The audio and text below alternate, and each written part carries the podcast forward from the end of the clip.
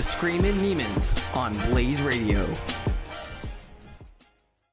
Welcome back, everyone, to the Screaming Niemann's. You're here with me, Blake Niemann, and my partner here alongside me, Edward Niemann, as we bring you another episode of the podcast, bringing you hot takes, sports analysis, and all the things in between. We're so glad to come to you here today, and we got lots of stuff going on in the sports world, particularly with the Philadelphia Phillies and the Houston Astros ahead of this 2022 Fall Classic square off between the underdog and David and Goliath, as one would say. And thus, the question asking everyone, with the Astros being so dominant through this postseason, is if the Phillies even stand a chance. So, with that being said, Edwards, do the do the Phillies stand a chance at all in this World Series? Yeah, I'll say coming off on paper, you know, this is a this is a matchup I didn't particularly like. Um, you know, I think the Astros are on paper the more dominant team by a, mile, in my opinion.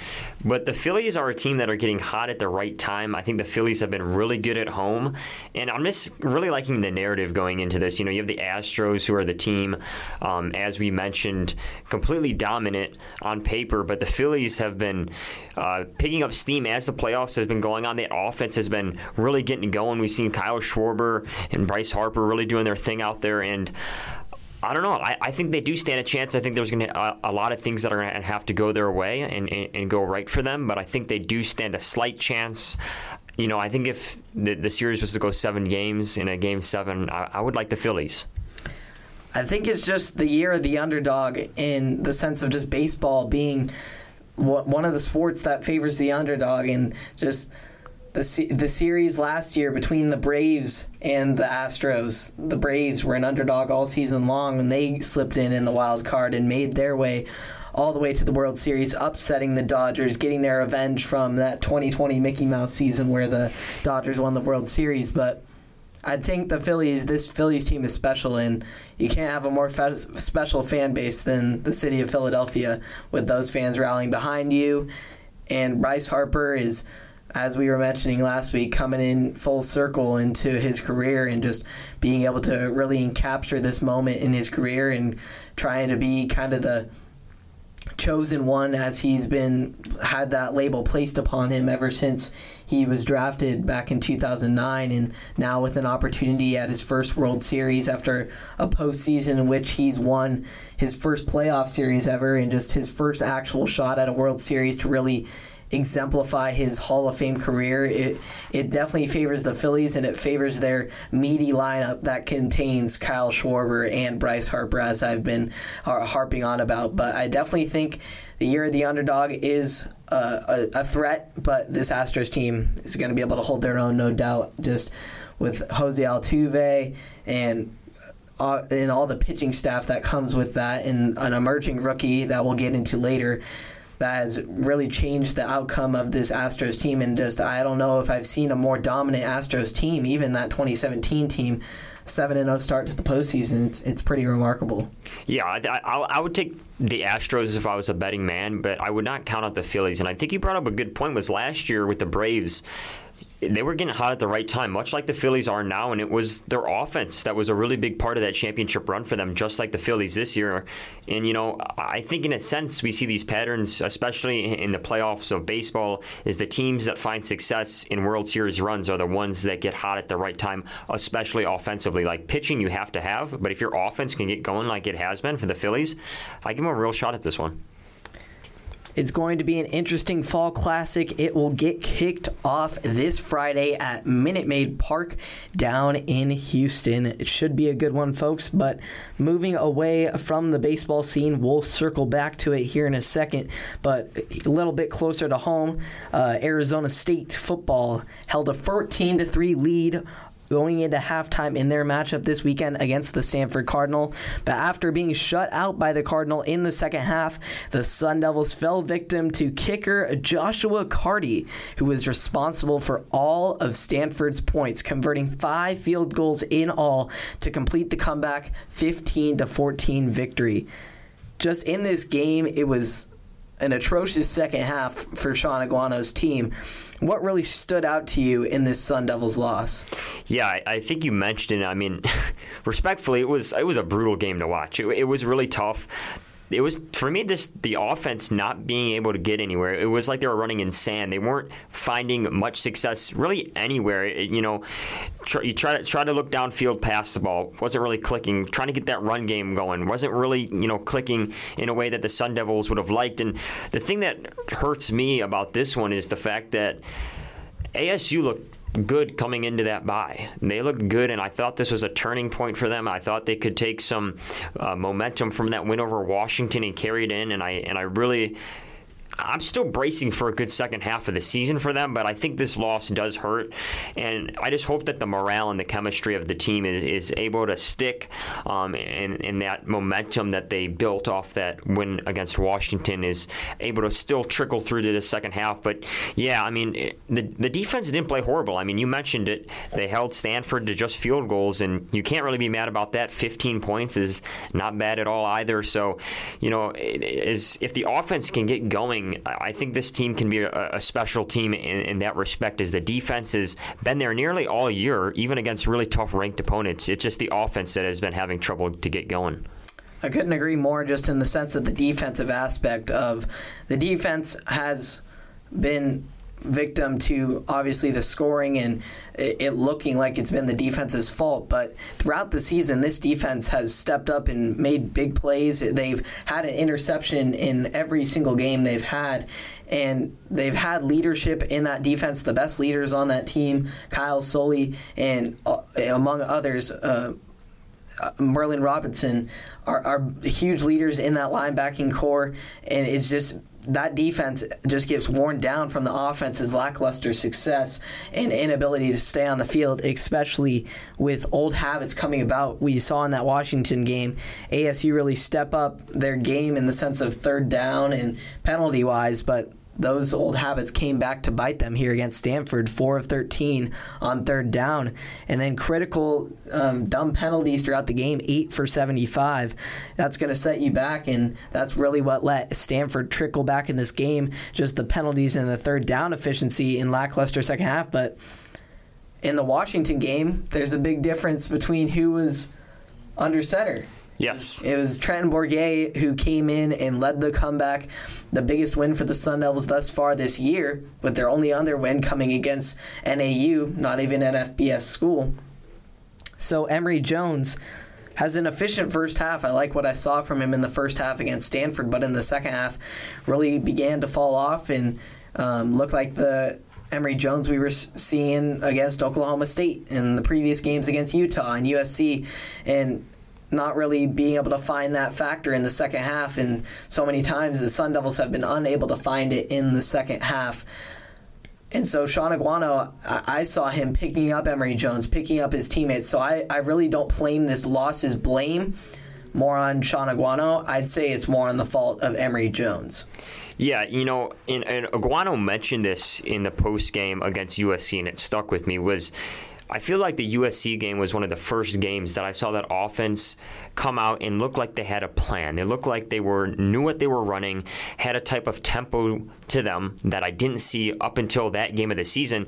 And Aguano mentioned the fact that they were, you know, being more efficient on the early downs, first and second down, not putting themselves in positions for long third downs.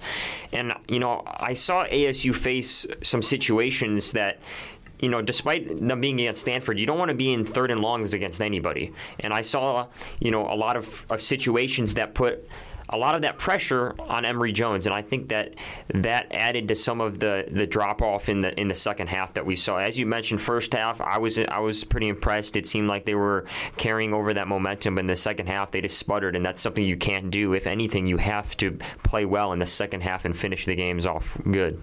Shaun Aguano opened the quarterback competition this week between Trenton Bourguet and Emory Jones. Um, that wasn't such an option last week, as Aguano said he's never going to punish a player for an injury that he suffered, and thus he started Jones last week and Jones ultimately didn't perform up to the standard that was required to get the win against Stanford, and now facing a Colorado team that should be an easy win for the Sun Devils. Um, Colorado, one of the worst teams in the FBS. Trenton Bourguet, I feel, gives a better chance just for the Sun Devils going forward, and even just looking long term. Shaun Aguano has expressed his interest in wanting to come for this head coaching job long term and not just be an interim. Trenton Bourguet, a junior, Emory Jones, a senior. Trenton Bourguet could be the future quarterback that Shaun Aguano hopefully will remain as the head coach. And that's what, if he hopes to remain as the head coach, having that chemistry and seeing what Bourguet can prove here in the final stretch of the season going into next next year's season could be a promising sign and might be a mindset and something Shaun Aguano should consider. Yeah, and you know, I I like that Aguano rocked with Emory Jones this week. I I, I do uh, appreciate his stance of, you know, not punishing them for getting injured, you know, something that's out of your control. And given, you know, obviously Bourguet was able to show that he has capabilities of running this offense uh, very well and very efficiently. Um, and I'm just interested to see where this goes. I think you bring up a fantastic point with Aguano trying to uh, lock up this position and be a head coach rather than an inter- interim head coach. I like what Aguano has done, and I think if he can build a chemistry with Bourguet, it builds his case to be the next head coach here at Arizona State. Lots of stuff to be considered in ASU football. But moving to the rest of college football, it was a big weekend among a lot of the different conferences. Staying here in the Pac 12, Oregon upsetting UCLA, if you will, an upset. College day, game day comes to Eugene for the first time in a while. UCLA actually had the pleasure of hosting Oregon on a college game day last year, but lost there too. They haven't beat Oregon in a long time, and Chip Kelly is now 0 4 against his former team that he led to such prominence in, the early 2010s. And so it's, it's just an, a, a huge shakeup for the Pac 12 with UCLA being the last undefeated team there and just the rest of the college football landscape now is in the balance of everyone else with the Pac 12 left vulnerable to other teams' success as opposed to being able to control their own destiny through a team like UCLA. Yeah, I'm looking at the, the, the Pac 12 landscape as a whole. We have four teams at the top that are all inside the top 25. And essentially, what it's been is just those four teams beating up on each other. There hasn't really uh, been a clear front runner. I'll say, you know, to me, Oregon of recent has looked the best. They dropped the game early, um, undefeated in Pac-12 play. Um, but yeah, I mean, you we, we mentioned this last week. Was this this was Oregon's game to win? It was at home. They had everything going in their favor. Um, you know, UCLA is put together a, a, perfect season until then, but I believe they were bound to lose eventually, and, and they ran into what quite possibly might be the best team in the Pac 12, Oregon, that flew under the radar maybe a little bit because of that early season loss. Here's what the interesting thing is to me is hypothetically if Oregon goes on undefeated through the rest of this season, wins the Pac-12 championship, their one loss is to the Georgia Bulldogs, and if those Georgia Bulldogs progress through the rest of this season and dominate the SEC like they have been and claim the SEC title undefeated again like they do for the second straight season, and beat a Tennessee team and beat an Alabama team again. If Alabama loses again, they're out of the playoff. No two loss team will make it into the playoff. But obviously, I think that the committee would like to see a switch in, in the conferences. They brought in a group of five team in Cincinnati last season. And so if you're in a situation where Tennessee has one loss to Georgia and Oregon has one loss to Georgia, if you're the committee, are you giving to the edge to Tennessee or Oregon? Ooh, I mean, see, I'm not the committee, so I can't, I can't make, you know, I mean, if if it was me, I, I think that Oregon has a really good case. Um, the one knock against Oregon, which is maybe a little unfair, is just the fact they play in the Pac-12 and the Pac-12 isn't the SEC. But you know, what I mentioned earlier, there's right now four teams atop the Pac 12 that are all ranked inside the top 25. So it's been a, a, competitive conference, and there are good teams inside this conference. I mean, if you've watched each individual of those top four teams, you see that it's it's, it's a really uh, stat, stat conference in terms of good teams that maybe we're not getting appreciated. But I think Oregon, I would like to see them in, in, in the playoffs. As you mentioned, a shakeup's nice. In the Pac 12 teams, I think, have a different energy. I mean, when we saw Oregon in the playoffs last year, or um, not last year, but when we saw them in the playoffs last time, I mean, it was invigorating. I mean, it was it was incredible to see them, and a, and a lot came from that Oregon team. And I would love to see uh, a second reign of maybe some Pac-12 teams in the playoffs.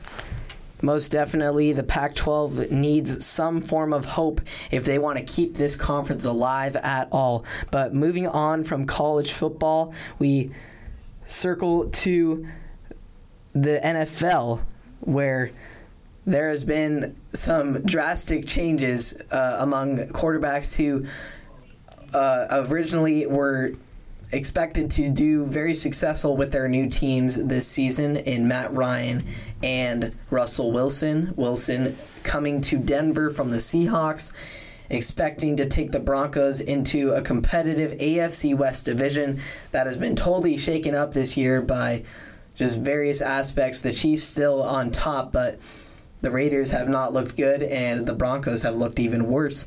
But Ryan Tannehill hasn't looked the greatest either with the Colts, who continue their trend of getting these stint quarterbacks like Carson Wentz, bringing him in, and really since Andrew Luck uh, retired from the game, the Colts haven't looked the same either. And Ryan Tan- and Matt Ryan, excuse me, coming into Indianapolis this season was expected to maybe have have a little juice left from Atlanta and fit into this new system, but that hasn't proven to be the case. But just in your opinion, who has been the worst performer thus far, Russ or Ryan? Well, you know, I think this is an interesting question because I think with Russell Wilson, that's who I'll, I'll initially say, just because my expectation for him was a lot higher than he's performed. He had, I think he had better, he has better talent around him. Uh, you know, somewhat. I mean, as a team as a whole, I think the Broncos had more talent than the Colts coming into the year. So I think to see Russell Wilson not performing at really half the level that I thought he would is, is disappointing. And I catch Matt Ryan a break. I mean, he's I, I believe that he's part. You know, he's starting to go the latter half of his career. Um, you know, and, and trying to fit him into a new system and it all working in a year, I think was a a, a, a tall a tall task for him. Um, so I catch him a little more of a break than Russell Wilson. I think Russell Wilson has a little more gas left in the tank, and he has not performed that well. And, and to be honest, the Colts the, they've been putting up some points, and, for the Broncos, it, they've just haven't been offensively there. They're not even putting up a lot of points. We saw them against the, Chargers not really have a great game, um, and it's it, they've been a tough team to watch. So you know, long story short, I'll probably say Russell Wilson just because of that. Well, even if you just look at the records, Denver two and five, yeah. and Indianapolis three three and one. No, none of those are sexy records, no. say. But Denver has been more disappointing, and Russ supposedly being the face of that franchise now. Broncos country let's ride, all the all the advertisements yeah. and just all the hype coming into the season in a new place. Um, Russ has underperformed greatly with a 35.2 QBR on the season and three interceptions thus far, only a 58.6 completion rate. So just stats wise, Wilson's worse, but even just expectation wise, yeah. Wilson has far under under um, achieved in Denver, where he was supposed to um, make them Super Bowl contenders as people as people were hyping them up to be. Um, Denver was hyped up to be in this AFC West where everyone thought the AFC West was going to have four possible Super Bowl contenders, not just playoff contenders, Super Bowl contenders. That has clearly not been the case with the Las Vegas Raiders or the Denver Broncos, and even the Los Angeles Chargers have underperformed. The Chiefs have really only been the steady team here in the AFC West.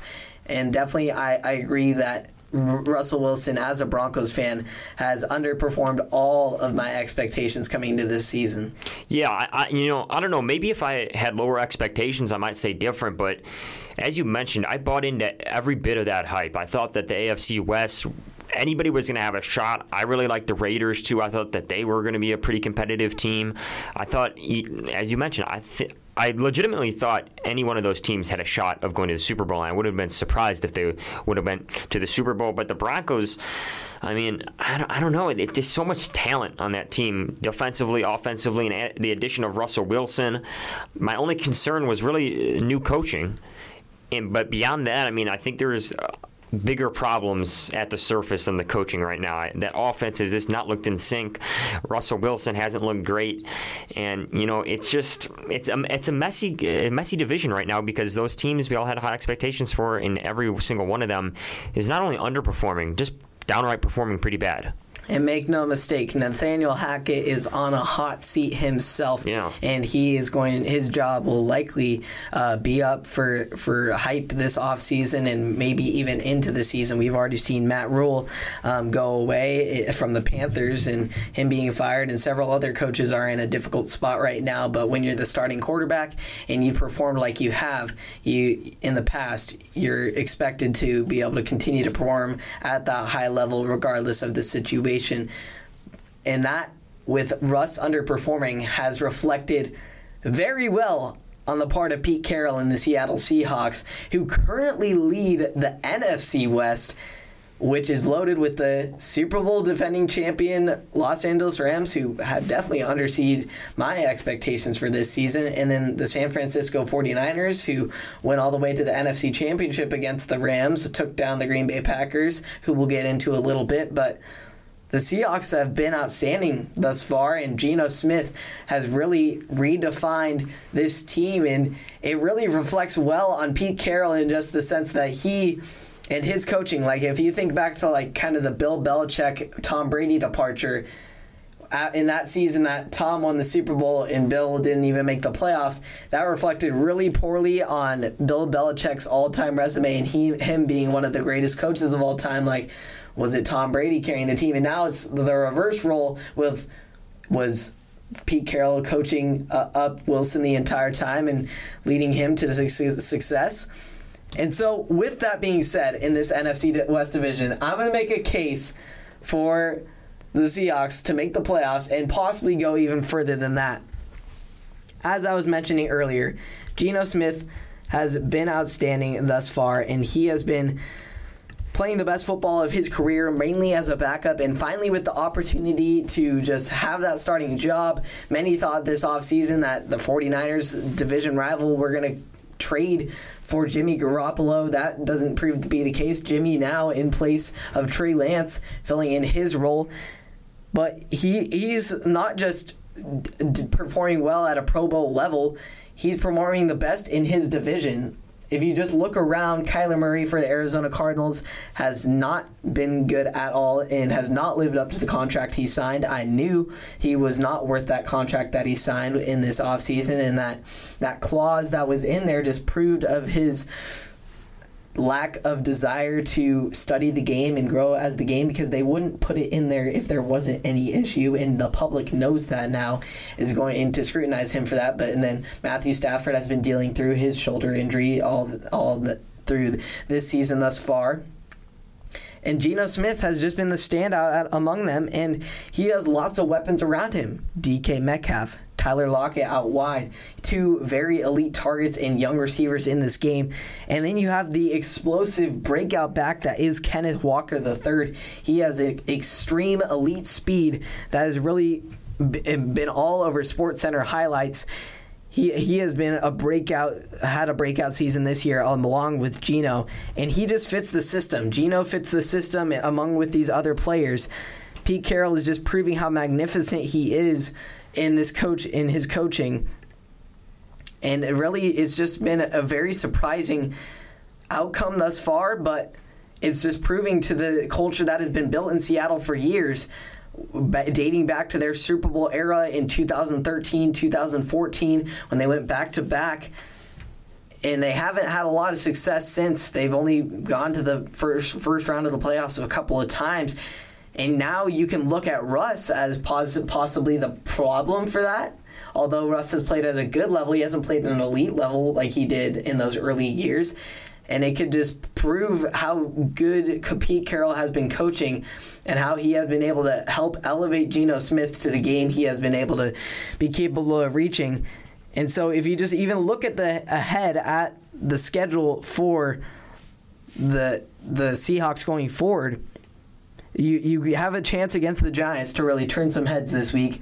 They're, the Giants are looked at as one of the best teams in the NFC with only one loss. And if they go in and upset the Giants, they have an easy road after that. They have the Cardinals, the Buccaneers, a bye, the Raiders, Rams, and Panthers. So those are all winnable games right there after the Giants, and you can really make a case for this Seahawks team to not only make the playoffs but win this very competitive NFC West division. Love it. That's a great take. And, and, and, you know, I think you do bring up a good point. I, I will add on just a little bit, uh, furthering, you know, your take here is the difference between quarterbacks that are, you know, maybe, you know, here mediocre and up here can be a coach. And that's what we're seeing. Pete Carroll elevating Geno Smith. And Geno Smith right now, I put him at like a tier three quarterback right now. He's, he's right up there with, with some of the best of the best. He's performing and taking advantage of a division, as you mentioned, that just hasn't been performing that well this year. Um, so good take there. Good Hail Mary take. Blake has always got good good takes. Um, this week I'm taking on the Jacksonville Jaguars and why they can make the playoffs. So looking at the Jacksonville Jaguars on paper, they're 2 and 5 and they're 0 5 in close games. So Jacksonville has had a pretty good offense, especially to start the season. They're they're six in as far as uh, yards per game, I believe. I, I want to say six, six, seven. Yeah, they have 371 yards a game. But out of the top 10 teams, they are second to last in the top 10 of points per game. So they're getting the yards, but they're not getting the points. And that's been a problem. You know, we saw Trevor Lawrence in a bit of a, of a skid in the last four games. But, I mean, once again, going back to the schedule, we, we, we look at the, the Jaguars. They lost by six to the Commanders, so that was one score. Went on to rout the Colts by 24. Uh, beat the, the Chargers by 28. Lost only by eight to the Eagles.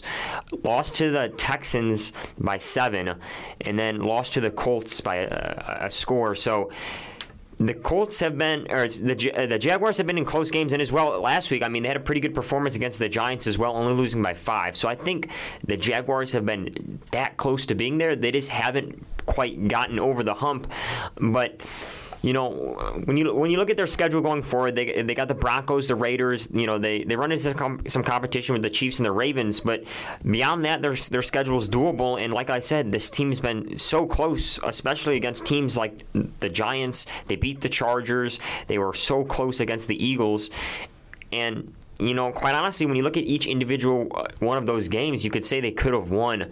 Um, and I think that the Jaguars are, will eventually start winning some of those close games and possibly get on a streak and take advantage of a division that hasn't really had any front runners. I mean, the Titans are four and two, but you know, beyond that, they the Titans haven't looked great, and the Colts are, are 500, and then you got the Texans and the Jaguars. So I think it's a doable thing for the Jaguars. Like I said, they've been so close on so many of those games that if they can start winning some of those close games, they can put a heck of a season together on the second half.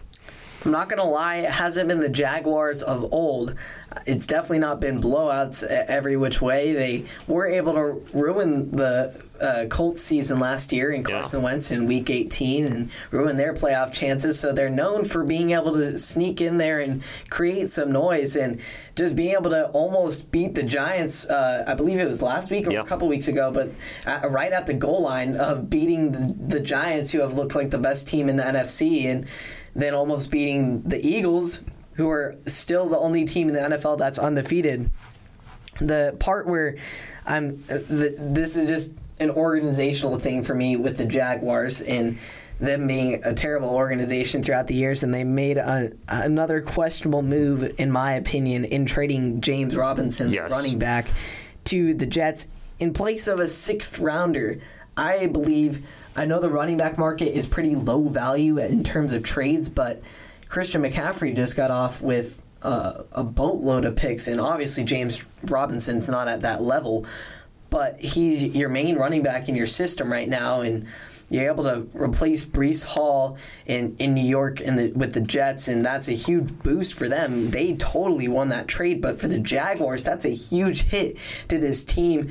Obviously, Trevor Lawrence, being the quarterback that he is, will be able to work with some of the weapons he has, but the run game has been effective in Jacksonville as well. And losing a guy like James Robinson, who has been very effective in, in the run game thus far, is going to be a huge hit for this team. And if you're obviously this team's always looking to continue to build and build and build uh, with draft picks and early draft picks, and have been in this long, long rebuild.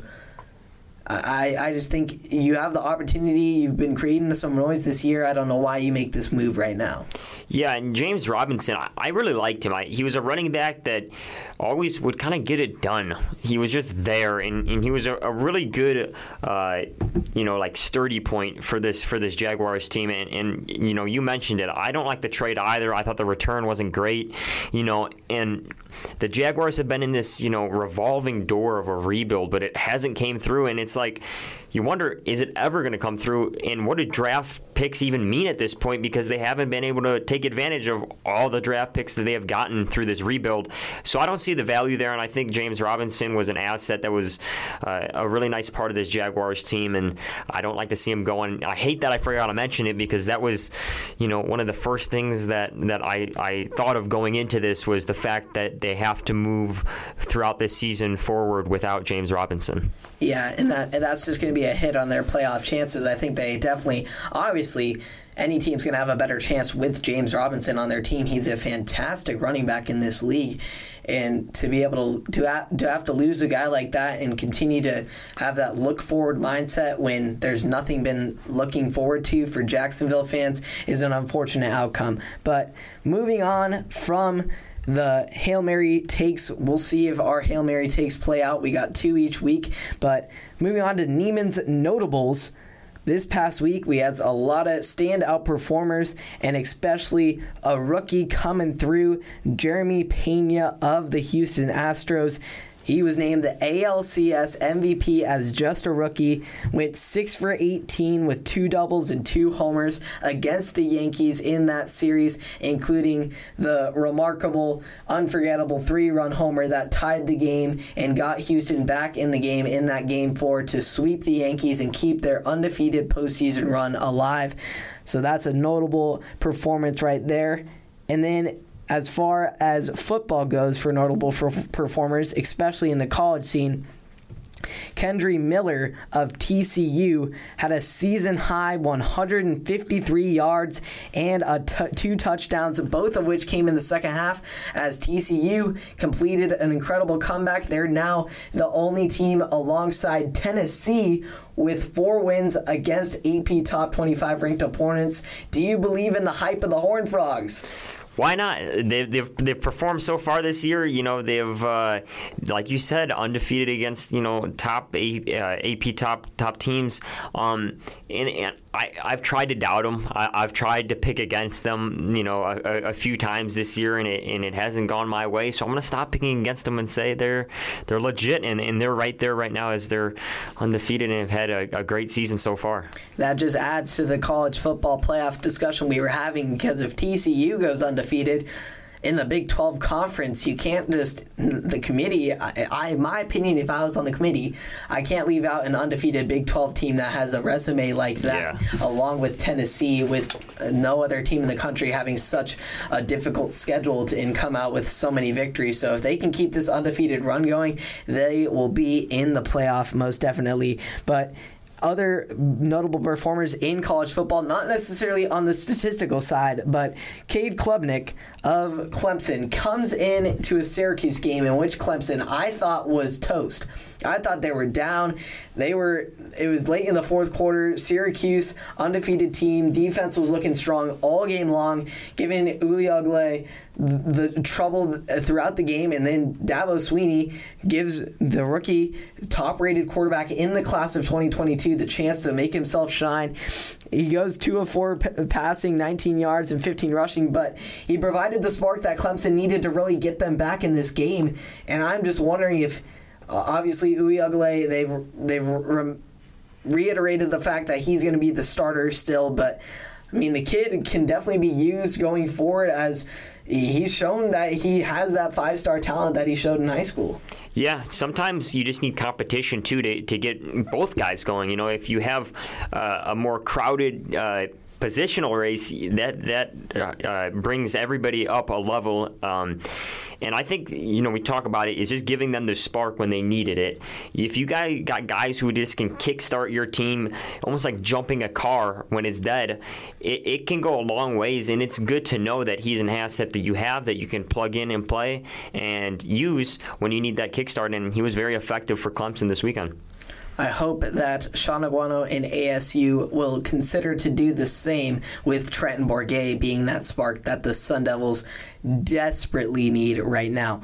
But rounding off the Niemann's notables, Christian McCaffrey in his new uniform out in the Bay Area for the San Francisco 49ers last week had eight rushes for 38 yards, had some explosive runs that on the day. But how, how does he just elevate this 49er team, and how did you see him fit in this Kyle Shanahan offense? Yeah, you know, I was one, I don't know, I don't want to say one of the few, but I saw this move as a move by the 49ers as they were, they, they believe themselves that they're in a championship window. And, and, they, and they think that that's why they made this trade. That's why they traded all those picks away for McCaffrey. Um, I really like the move. I, I think that he provides uh, a little more spark to that offense that they need. You know, Jimmy Garoppolo is taking, uh, he, McCaffrey takes some pressure off of Garoppolo Garoppolo in the sense that he can give him some offensive production when Garoppolo's not exactly performing at the top level. And I think that in the long term, this is going to be good uh, for the 49ers in, in the long term sense of this championship window that they believe that they're in, whether they are in it or not is up for debate. But in terms of trying to pursue and get the Super Bowl that, that they want, I think that this is a good move. And last week, we got a little slice and maybe a little taste of what's more to come. And I think that he'll eventually ease into Shanahan's offense, and this will be a, a good move, in, at least now, for the 49ers. And look, Shanahan no doubt likes to run the football, especially when you don't have the high caliber quarterback in Jimmy Garoppolo. Not saying that Garoppolo is a low caliber quarterback, but he's nothing super special really on that Super Bowl uh, run to the Super Bowl to make an appearance um, back against the Chiefs in 2019 they relied heavily on the run game with Mostert yeah. uh, among others and that was what really what they leaned on throughout the postseason. And it worked up until they had to face the Chiefs in the Super Bowl, and they really just in the NFC Championship game that year they pounded the Packers with their run game, and they've been able to do that effectively throughout Shanahan's tenure as head coach. And so to have a running back that's not only effective in the run game, but he's one of the best if he, I'm saying he is the best receiving running back in the game. Such a dual threat player, explosive every facet of the game. So I think it's the perfect tool for this 49er offense and they're definitely in a championship window, I believe, just with two NFC championship appearances. A lot of people are saying Jimmy Garoppolo can't get the job done, but Jimmy Garoppolo hasn't been able to really get the job done in the regular season. He's been eight, he got the 49ers barely to the postseason last season in a wild card spot. And look, they were uh, dropped a ball away from going to the Super Bowl and taking down the Rams. This team has the pieces to get the job done. Jimmy Garoppolo comes through when it matters most. He plays in the good, in the big moments.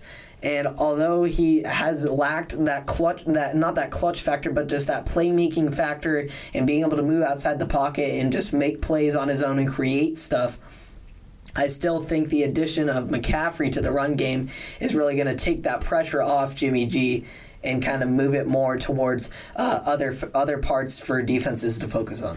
Yeah, I'm a big Jimmy G guy. You mentioned he's pretty much taken the 49ers to the Super Bowl like twice. Um, but yeah, you know, I, I think Jimmy G has done well when he's not the only one for the offense. You know, we mentioned the run game. He, he performed well when the run game was going. It opened up the playbook uh, in the air, and, and he thrived in that sort of setting. And I think we're going to see the same thing here, and I wouldn't be surprised if we see this 49er team be competitive once again with Jimmy G as he tries to build his case for why he should be a starting quarterback in the NFL. We'll see how it goes for the 49ers, but moving away from the Niemann's notables, we always have the Niemann's Narcs. And we're going to start with the New York Yankees, who, as we were mentioning earlier, got swept by the Houston Astros and after a season in which they had a historic start and were on pace to have the best season in MLB history and out outlast the 2001 Mariners season, that historic 121 win season. The Yankees were on pace to do better in the first half, but then an unfortunate second half in which they spiraled in August, especially where they only had a handful of wins were able to come back in September, put some stuff together. Aaron Judge has his 60 second homer that he was chasing all season long, breaking the American League record, passing Roger Maris for that. Historic moment there, but the Yankees unable to come up with the ultimate goal of winning a World Series and being able to create a rematch from the 2009 World Series, which was the last World Series they appeared in against none other the Philadelphia Phillies. It could it would have been just a historic rematch between these two teams that have both not made the World Series since then, but the Yankees were able to get the job done and where do they go from here? Yeah, you know, it that's it's painful for Yankee fans because you have that historic season, an incredible season, and that's the way you go out. You know, I mentioned it before. Eh, coming out of July, they looked flat. They didn't look that good. They were really, I think they were like 500 or below in the month of July, and they just didn't look good. And then, you know, to come out and get swept the way they did, I mean, granted, it's a really good Astros team, but to get swept, I mean, not even get a game. You came home, you had both your aces pitching, and just nothing going for the Yankees. You know, in, in far as moving forward, I think that you need to forget some of that stuff that happened in the second half of the season. Uh, this season, I you know it wasn't a terrible, it wasn't like an atrocious second half, but you had that momentum and then it all fell apart. I feel like they just got caught in a funk and really were never able to climb out of it. You mentioned, you know, September we saw them, you know, try to climb out of it, but they were too far down morally and, in like, you know, chemistry wise um, that it was hard for them to climb out of that and, and get back to the level that they were the first half. So, you know, to be honest, is you just try to go back and do what you were doing the first half of the season, see what was working right for you, and you know, get the bats going and and try to stick to that. But you know, in baseball, it's such a momentum-driven sport. It's a long season. You know, 160 plus games. Um, it, it's hard to be that good for the full season. But I think the Yankees have so much talent that it's hard to see it get wasted to a degree as it feels like it was this year. And look, the best teams play the best baseball at the right time. Right. The Yankees played their best baseball when it really didn't matter. And at the start of the season, have a historic hot start. And I'm going to say the back half of the summer was atrocious. It was yeah. atrocious to watch the Yankees play baseball. They had a stretch where they didn't even like score a run. Everyone was stri- striking out it was horrible baseball to watch as a baseball fan to watch the Yankees so unsuccessful. And it was impossible for this team to be able to come back for from something like that in August within a month span. They did put some pieces back into September, but they didn't look like the same team they looked at the first half. And that first half team, if they could have stayed like that first half team, they would have easily gone through the Astros, and it wouldn't have been a competition but after just that funk, you can't come back from that funk like that and put the pieces back together, as you were saying. And just looking forward, the biggest piece on your team is Aaron Judge. He's due for some money. This man deserved every penny. He bet on himself last season after the Yankees weren't willing to pay up. And now looking forward, the Yankees are going to have to pay as much heftier price for Judge going forward after this all-time year. But also just long-term contract negotiations that have come to fruition with other players this season, such as Julio Rodriguez, have just fluctuated the market exceedingly high. We all know the Yankees aren't afraid to pay players and what he deserves. They they will be waiting to pay Judge, but neither are other teams, including the same city, the New York Mets, right across the way over in Queens, are going to be coming after Judge as well. The question at hand is is it going to cost the Yankees more to keep Judge or to lose Judge? And in my opinion, the clear answer here is that it is going to cost them even more if they lose Judge. He is an iconic sports figure. Just looking at him, he's attracting ad revenue. Television agencies all over the country want to get a piece of Aaron Judge. I mean, heck, if you just look when he was chasing that 60 second homer on college football Saturday, they were split screening with every Aaron Judge at bat. No other guy has that kind of power in the MLB than Aaron Judge. You take him out of the equation of this team, this Yankees roster, and you not only lose marks in the win column, but also lose money in your pocket.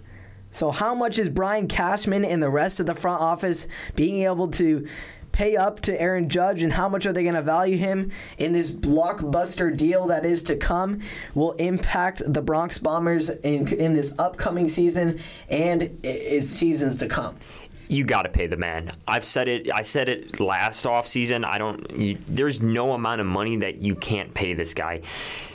If if the Yankees were to lose Judge I believe that effectively they would be on the way to a downfall. And not necessarily, I mean, you look at the span of baseball, and there are very few players. Baseball is not a sport where one guy in like basketball will, you know, take you from ground zero to the championship. It's not like that. But Aaron Judge drums up all of that. He has everything that you look for in, in a player. He's the face of your franchise. He's one of the faces of baseball. He's an all-time great.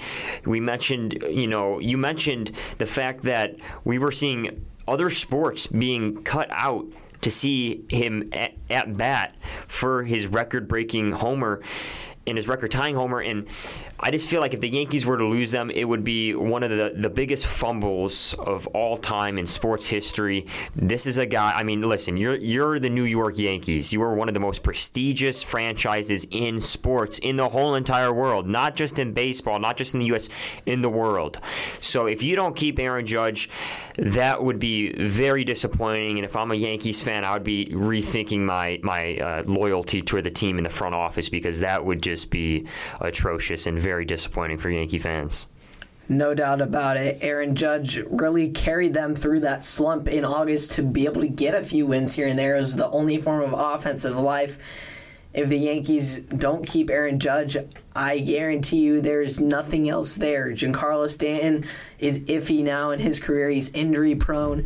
The pitching staff with Gerrit Cole is really the only arm in there. They've been able to elevate here near the end of the regular season with their arms, but without Aaron Judge, you lose the support of one of the best fan bases in baseball because they keep you accountable. They'll tell you when you're doing stuff wrong. They'll cheer you like any better than anyone else when you're doing stuff right. And it will be an outcry from all of New York if Judge gets traded, especially in the Bronx if he gets yeah, traded to Queens. I could not imagine that happening, but we'll see what Brian Cashman is willing to do.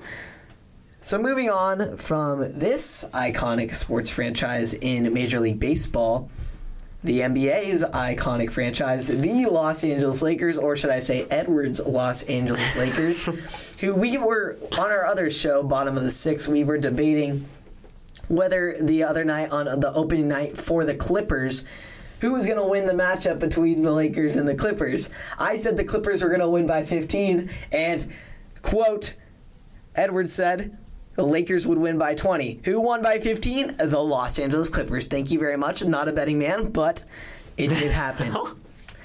the Lakers are 0 3 to start the season and are looking like a bag of garbage. okay, well, I'm gonna need to take a, a, a, quick few breaths before I start throwing things in the studio. I'm, I'm telling you, I mean, the Lakers, I, I'm still a, a, firm believer. I'm gonna, I'm gonna stand as firm as I can until I get toppled over. That the Lakers are in a better spot than they are last year. I cringe when I say that because when I picked the the Lakers by 20, I wasn't. It wasn't a troll pick. I, I literally thought they would win by 20. Um, the fact of the matter is, the Lakers can't shoot. LeBron said it himself. They can't shoot. They're getting fantastic looks. I mean, credit to LeBron and AD driving in the lane, kicking it out to open shooters, and, and nobody can seem to put the ball in the basket. I mean, that's that's the name of the game in basketball. Is you got you got to shoot the ball. You know, you can do everything else, but that doesn't matter unless you can score points. And the Lakers are not doing that. But you know, I don't know. Looking at this Lakers team, a, a, lot of pressure is going to, to, to Pelinka in the front office to make a move on Russell Westbrook. This is this man has to go. I have tried to stay as loyal to Russell Westbrook as possible during his time here uh, in Los Angeles. And the fact of the matter is, he's not working out. I mean, you know, if you're LeBron and you're the front office, you have to admit that this experiment with Russell Westbrook is not working out. He continues to pull up from three point range, deep in three point range, missing and, and clunking shots. And that's something that is going to start to ruffle the feathers of the Lakers team. This is what I worry about is if Russell Westbrook doesn't get dealt, it can have long-term effects on the Lakers organization because when you have one player that's dominating the ball and not doing it well, that's going to mess up everybody else's groove and everybody else's chemistry because players are finally going to step up and say, "What the heck? Stop shooting the ball. You're not shooting well. Stop shooting it." And if you try to tell a guy like Russell Westbrook that, it's not going to go well. So, I feel like the best thing for the Lakers to do is to move on. Don't you know deal Westbrook for nothing. Get something in return, but pursue trading Russell Westbrook and surround LeBron and Anthony Davis with shooters because LeBron is doesn't have patience at this point in his career when I look at Russell Westbrook and I've looked at him like this last season, and it's a sad thing to think about, but it's probably reality. No team is going to want him. Yeah. He's dominated the ball all of his life and all of his career. He won an MVP in OKC doing it, but you, did you see OKC do anything in the postseason that year? No. W- with Kevin Durant by his side, they weren't able to get it done in OKC back with James Harden also James there, Harden, yeah. In, in, that early part of their career in 2012 when they went to the finals were this young upcoming roster that could take down the Heat, but he wasn't able to get it done with KD. KD left for Golden State, won two rings on his own. Russ stayed OKC on his own and then teamed up uh, with James Harden in the Rockets. Wasn't able to get done with his former teammate James Harden in Houston. He goes to the Wizards and makes a little stint there. Um, I got the triple double record. It was hype about that, but the triple doubles haven't even been showing up on the stat sheet anymore here, and so there's really no value to him anymore, especially on this Lakers team. And I was so questioned just when the Lakers initially made the trade. I was in my I was on a farm when I found out about the trade, um, doing farm work, and I was like, Russell Westbrook got traded to the Los Angeles Lakers. I'm like why would LeBron do that to himself and put another person that dominates the ball when LeBron has dominated the ball his entire career? Not in the sense that he just forces everything like Westbrook does, but he's a facilitator. And not saying that Westbrook isn't a facilitator. Obviously, he's the triple double all time leader, but at this point in his career, he's not a player that has shown he can take a smaller role on a championship team that already has star power that are meant to take a larger role. And a role player is something that Russ cannot be, and thus the only place he can fit is on a team that is not very good or doesn't have championship aspirations right now, is in, in a transition period. No one's going to be willing to take on his contract. So if I'm the Lakers, is it better just to release him? Yeah, I don't know. Um, you know, like I said, you you want to get rid of him, but if I'm the Lakers, I will want to get something in return. Anything. I mean, it just depends what the prices that people are willing to pay, I, I, would go out on the market, try to feel out how things are, and, and just try to work from from there. But you know, like I said, this can have long term effects if he continues to play that he's been playing and dominate the ball. He's been how he has been dominating. It's going to cause some chemistry problems and really can lead to a demise of a team because when players start to not click together and they start to have issues in the locker room, which I'm not saying are present now, but I'm saying could be present down the road if this continues, that can break up a team, and, and that's something that the Lakers and LeBron James, frankly, can't afford right now. I would be very, very worried if I was the Lakers right now in just the sense of the future of the LeBron era, so to speak, in trying to get another championship as LeBron has aspirations for. You're not going to get it done with the current roster you have. You did nothing nothing this offseason to try and make your roster better. You had a late sign with Dennis Schroeder. Is that going to do anything? No. They don't they didn't try and get the pieces they needed to get this offseason and thus they're left with the same problems that they had last year and even worse problems because it's the same roster and it's aged players not young uprising players that can contribute at a high level. And thus Russ is past his prime LeBron past his prime but still is obviously one of the greatest players ever. Um, and then Anthony Davis is coming off of so many different injuries, has not been reliable, and LeBron's injuries are due to come, as we saw last season, had the most uh, significant amount of time spent away from the court. And just this Lakers team is not built to win in the current construction that it is. And we'll see what Jeanie Buss and the rest of the front office are willing to do going forward. But moving away from the notable teams across America, We'll do a little bit of stock up, stock down. Stock up, gotta give it to the team that beat the Lakers most recently, the Portland Trailblazers, my Portland Trailblazers are 3 0 to start the season. Dame Dolla and Anthony Simons, Jusuf Nurkic, all that chemistry is looking good. Picking up Jerami Grant for basically nothing this offseason was a steal. And this Blazers roster, I do not have championship expectations. Don't get me wrong, but they are going to be competitive in this Western Conference. Dame is back from his injury. They're going to hold their own against teams, and Dame always comes through in clutch time and is definitely going to make stuff interesting come postseason time if they get there. Yeah, deserving stock up for the Portland Trailblazers. You know, it's just the first week of the, the NBA, but they have done everything that I like to see out of the Trailblazers. One thing that I always associate with the Trailblazers is that they're a fun team to watch, and when Damian Lillard's on, he's on. And I hope this team continues that throughout the season as they've, like I said, it's been a really fun team to be around and, and, and to see play. I hated to see them beat my Lakers, but the, in the fashion they did it in, it we had to be exciting for Portland fans. Damian Lillard with that clutch three pointer down the stretch and making things happen for a Portland team and I love Dame to death, but I gotta give him a stock down this week because he released in the media that he's never been to the Oregon coast. He's never been to the Oregon coast. How can you live in Portland all your career and never go to the Oregon coast? It's one of the most beautiful places ever. I go there literally, oh my goodness, in the summers at least once or twice a month. It's amazing. It's beautiful. It's not very warm water, but the beaches are spectacular. Moe's clam chowder, it's better than New England clam chowder.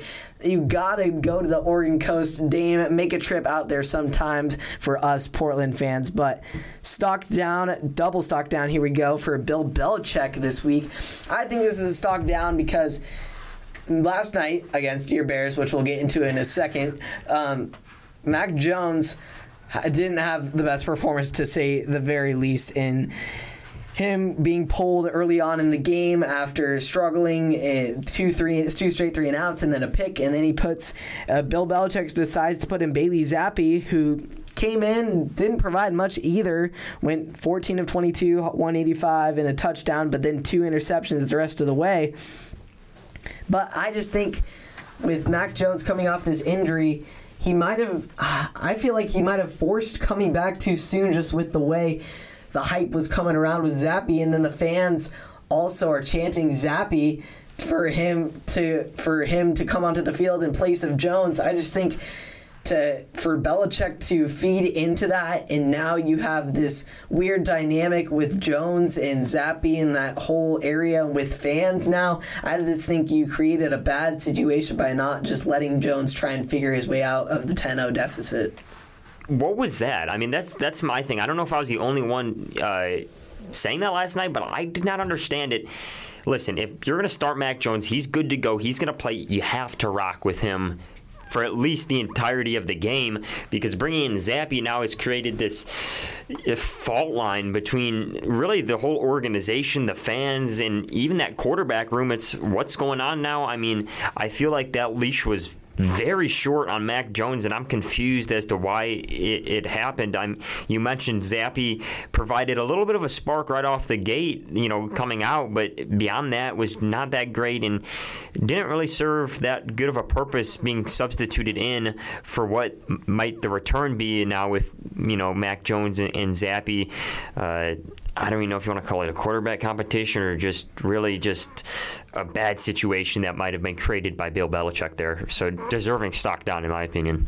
Yeah, and just looking at a guy like Mac Jones, he was a Pro Bowler as a rookie. Yeah. Led, led them to the playoffs at, kind of being the new guy in place of uh, after Tom Brady left and kind of creating some hope for this fan base. But and now you bring in a rookie like Zappe and creating this weird quarterback competition that shouldn't really even be existing had Mac Jones not got injured. And Zappe, in my opinion, is never going to outdo out Mac Jones at least for this season.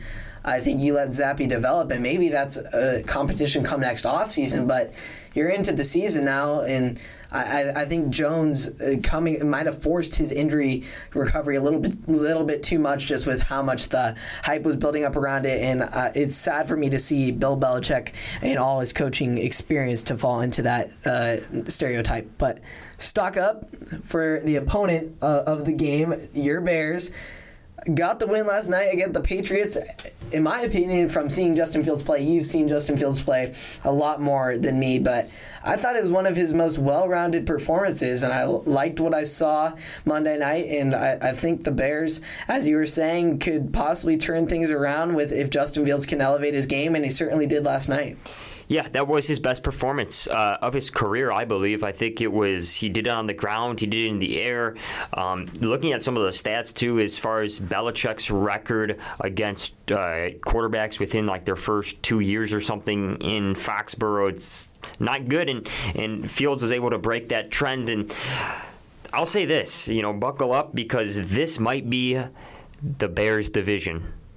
Um, you know that's I know that that's crazy to say, but looking at this division, you have the Minnesota Vikings. They're they're having the best year out of anybody in, in the division, top to bottom. But I just have a feeling that eventually they're going to fold. Something's going to falter, and the Vikings are not going to be able to continue the success that they're having. And when I look at the Bears you know, they have some issues. They have some really glaring issues. Offensive line is not good at all.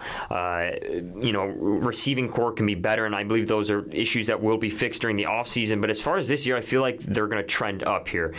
Uh, I think if they can get a win next week against the Cowboys, this can turn the season on tilt for the Bears because they are a team. When Justin Fields performs the way he did last night, uh, can be a dangerous team, and that division, like I mentioned, is not that good. And I think that this very well can be the Bears' division as soon as this year. I, I like the Bears this year. I even I like them even better next year, but we'll see what happens because the Packers, who were the favorite coming into this year to win this division, have not been looking good, and neither have their NFC counterparts, the Tampa Bay Buccaneers. Both of them are both three and four and not leading their divisions. It's been a wild turn of events, big stock down for them.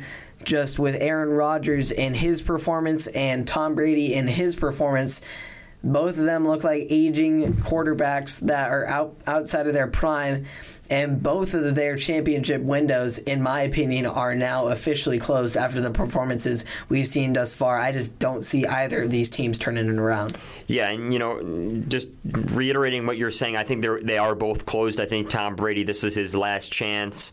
Uh, didn't come through for him. It was unfortunate. I thought it would. I thought he had a lot of potential, especially from coming off really a game they could have won last year in the playoffs against the Rams, with them getting the offense started a little too late. Um, and coming on at the end. And, and as far as Aaron Rodgers goes, not impressed with him. This is really career defining years here at the end of your your your uh, career that has been somewhat almost a disappointment, especially on the back end in the la- and uh, the back end in the last decade. I mean, you know, uh, Aaron Rodgers really hasn't done anything. F- I mean, for this for as big as a name he has, he has not really done much within the past decade to warrant a conversation with Tom Brady or anything of that nature, as I'm sure he thinks that, you know, he deserves. But, you know, the proof's in the pudding. He hasn't been there the past 10 years, and, and he won't be there 10 years from now. Yeah, and the thing like with the Tom Brady conversation that really does it for me is throughout Tom Brady's career, he was able to elevate underperforming receivers or not so hyped up receivers like Danny Amendola and Julian Edelman, guys who weren't looked upon as athletic receivers, and he was able to turn them into guys who contributed at a championship level. Whereas Aaron Rodgers has had solid, solid receiving core all throughout his career and especially recently with Davante Adams, and now with Davante leaving, he's left with this receiving core that is not filled with outstanding talent. It's not filled with necessarily bad talent. They got Allen Lazard and some other guys who aren't like terrible receivers. They can still contribute, but it's on the job of the quarterback to elevate those receivers and uh, really help their game come to the next level. And Tom Brady has shown that time and time again that he can do that and Aaron Rodgers, that really plays a fault on him for not being able to elevate the receivers like Tom Brady has been, and that's definitely a conversation just for their quarterback legacy. Yeah, you know, when when a quarterback like Aaron Rodgers has you know been able to work with his receivers and as you mentioned elevate them as both Aaron Rodgers and Tom Brady has been able to do the, the first sign when they, I believe, of a career downfall is when they don't do the things that they always did well. You can't teach a dog, an old dog, new tricks. So you would expect these guys to do things the things well that they've done all career long, and when they don't do those things well, it's a red flag, and, and that tells me that something's different and something's not working. And at this point in your career, it's almost at a point of no return if you start to turn down a road where you need to refigure things out and restructure a whole team around you when you only have a few years left. Yep. I think it's time for both of those guys to consider hanging up the cleats, especially Tom here soon. I, I think you should have hung up the cleats last yeah. season, but. Moving on, big stock up for just Philadelphia sports fans in general. Got to give a stock up for them because the Phillies are going to the World Series first time since 09. The Eagles are thriving. They're undefeated. If you're a Philly fan, you're one of the best fans in all of sports. You suffered through downfall and through not so many good years, but you're always loyal to your fan base. And now you see success come about, and you got to just be partying in Philly. Yeah, the Philly, the Phillies have been really good at home. The Eagles have been good at home. I mean, really what it comes down to is you know Philly fans will, will, will say it as it is. They'll, they'll, they'll tell you like it is. They won't they won't try to sugarcoat anything. And the fact that they've stayed loyal to these franchises and showed up in packed arenas, packed stadiums throughout you know the past however many years is is really a credit to them, and I'm happy that they're finally getting their due and seeing some competitive sports being played in Philadelphia.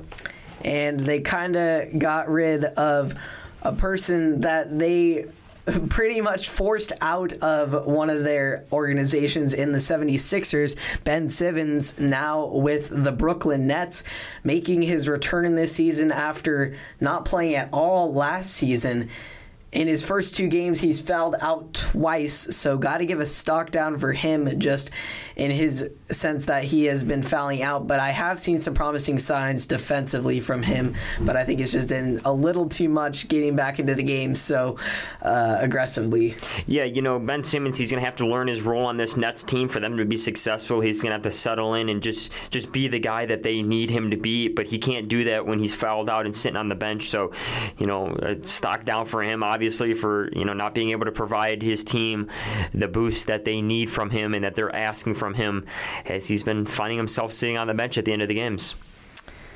rounding off before we get to the two minute drill, we have the Did You Know That stat? Bryce Harper, as I was harping on earlier, um, could become the first MLB number one overall pick to win Rookie of the Year, MVP, and a World Series that would just be a career defining moment for Bryce, and I would love to see it happen for him. He's a hardworking guy, and he's really been able to, he's earned everything, and I really think if he does this, he can kind of be compared as the LeBron of baseball, just in the sense of being the chosen one from such an early age and living up to all that hype. But now for the two minute drill, former NFL wide receiver Antonio Brown was ordered to pay $1.2 million in damages as we learned about last a couple of years ago when he allegedly assaulted a truck driver in 2020. Thoughts on just the fall off of his career and now his move into the rap game and all of that going on? Yeah, you know, uh, somewhat disappointing. I mean, I could say so many things about Antonio Brown. Heck of a ball player, though.